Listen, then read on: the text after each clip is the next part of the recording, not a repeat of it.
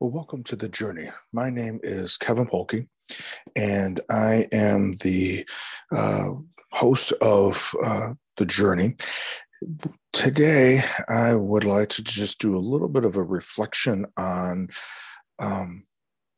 uh, an event that we, uh, a day that we designate to celebrate uh, fathers. I want to first start off with being uh, sharing a little bit of gratitude um, for my own father. Uh, my my first memories of, of, my dad was when I was obviously a youngster, and not only was my dad bigger than life, that's probably because he was six six one, six two, and and former uh, former college football player, former All State in in football at Beloit, Beloit Memorial back in the '60s. Um, so he was always and and had had uh, until my adult life always uh, bigger than me, bigger than life. Um, and I remember looking at his old yearbooks and his old Letterman jacket and looking at the pictures of him uh, playing football in high school and then later um, playing football at Iowa State. Um, and again this impression in my mind of my of my dad was uh, because he was uh, a maintenance electrician at, at a local uh, manufacturing industrial uh, company in the rockford area. Um, he was an individual that um, again could could fix anything or at least gave it attempt to to fix anything. Um, I remember one of the one of the things that also stands in my stands out my mind of not only his ability to fix fix things and, and make things and do things like that, but then also um, you know his his athletic background as well as his uh, love for uh, watching me compete in football and wrestling and then later in bodybuilding um, and being a fan um, from from that aspect and then grateful that he would take on a second job um, when I uh, went to college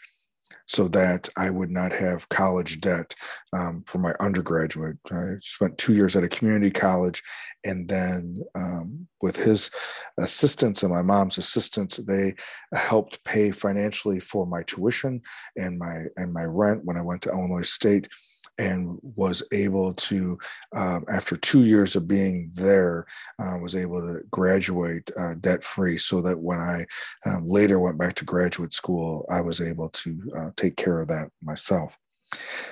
So, this idea of being grateful um, for my dad and then also grateful that um, in my early 20s i got introduced to um,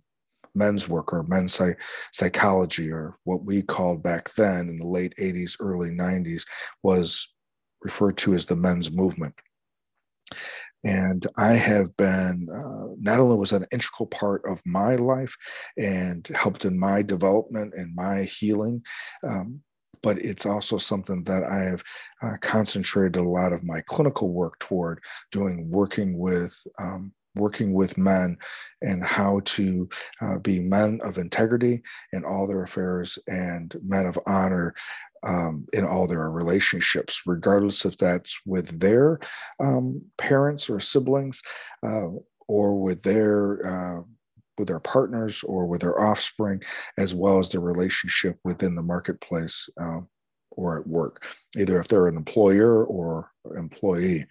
and so I've been running groups um, out of out of my office at KP um, since 1980 or since 1997, um, and they're weekly two-hour groups. And so I've really enjoyed that process. I know that for me, that that element of having a circle uh, of men, uh, a sacred space for men to learn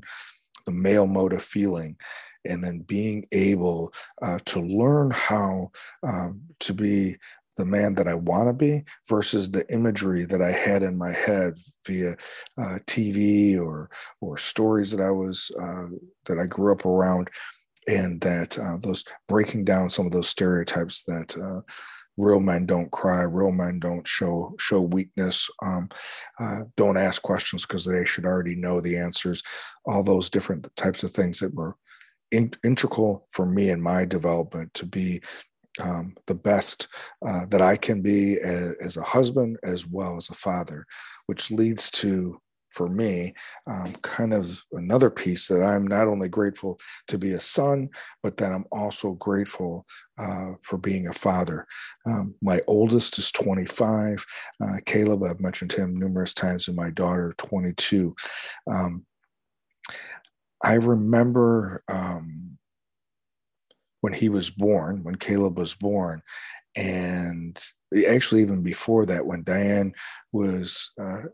you know, when she first found out she was pregnant, and during that time period, I, I clearly have memories of that, the the specialness and the sacredness of that time period, and being dialed in on on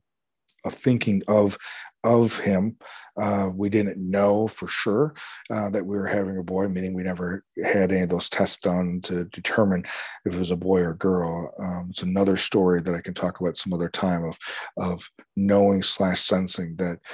um, that I was going to have a son, um, but uh, but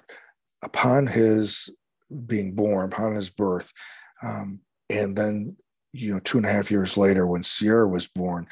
there was this time period that not only was it was super exciting as well as scary um, and clearly even though i was a social worker and had been a counselor for an extended period of time at that point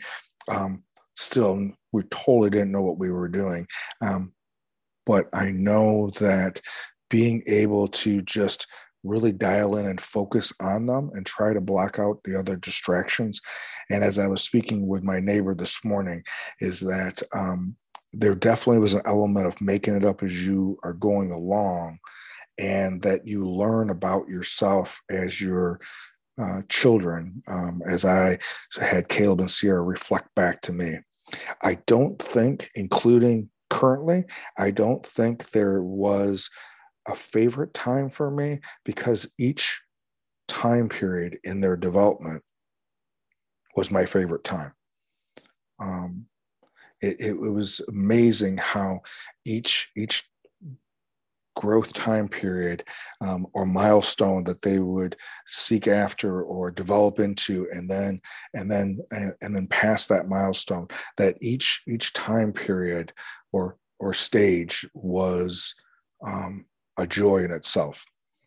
Obviously, for a lot of different reasons, and and as anybody who's a parent can can understand, there was different uh, obstacles that they had to face. Some of them were health, um, some of them were academic, um, some of them were social or inner uh, relationship wise. But um, but each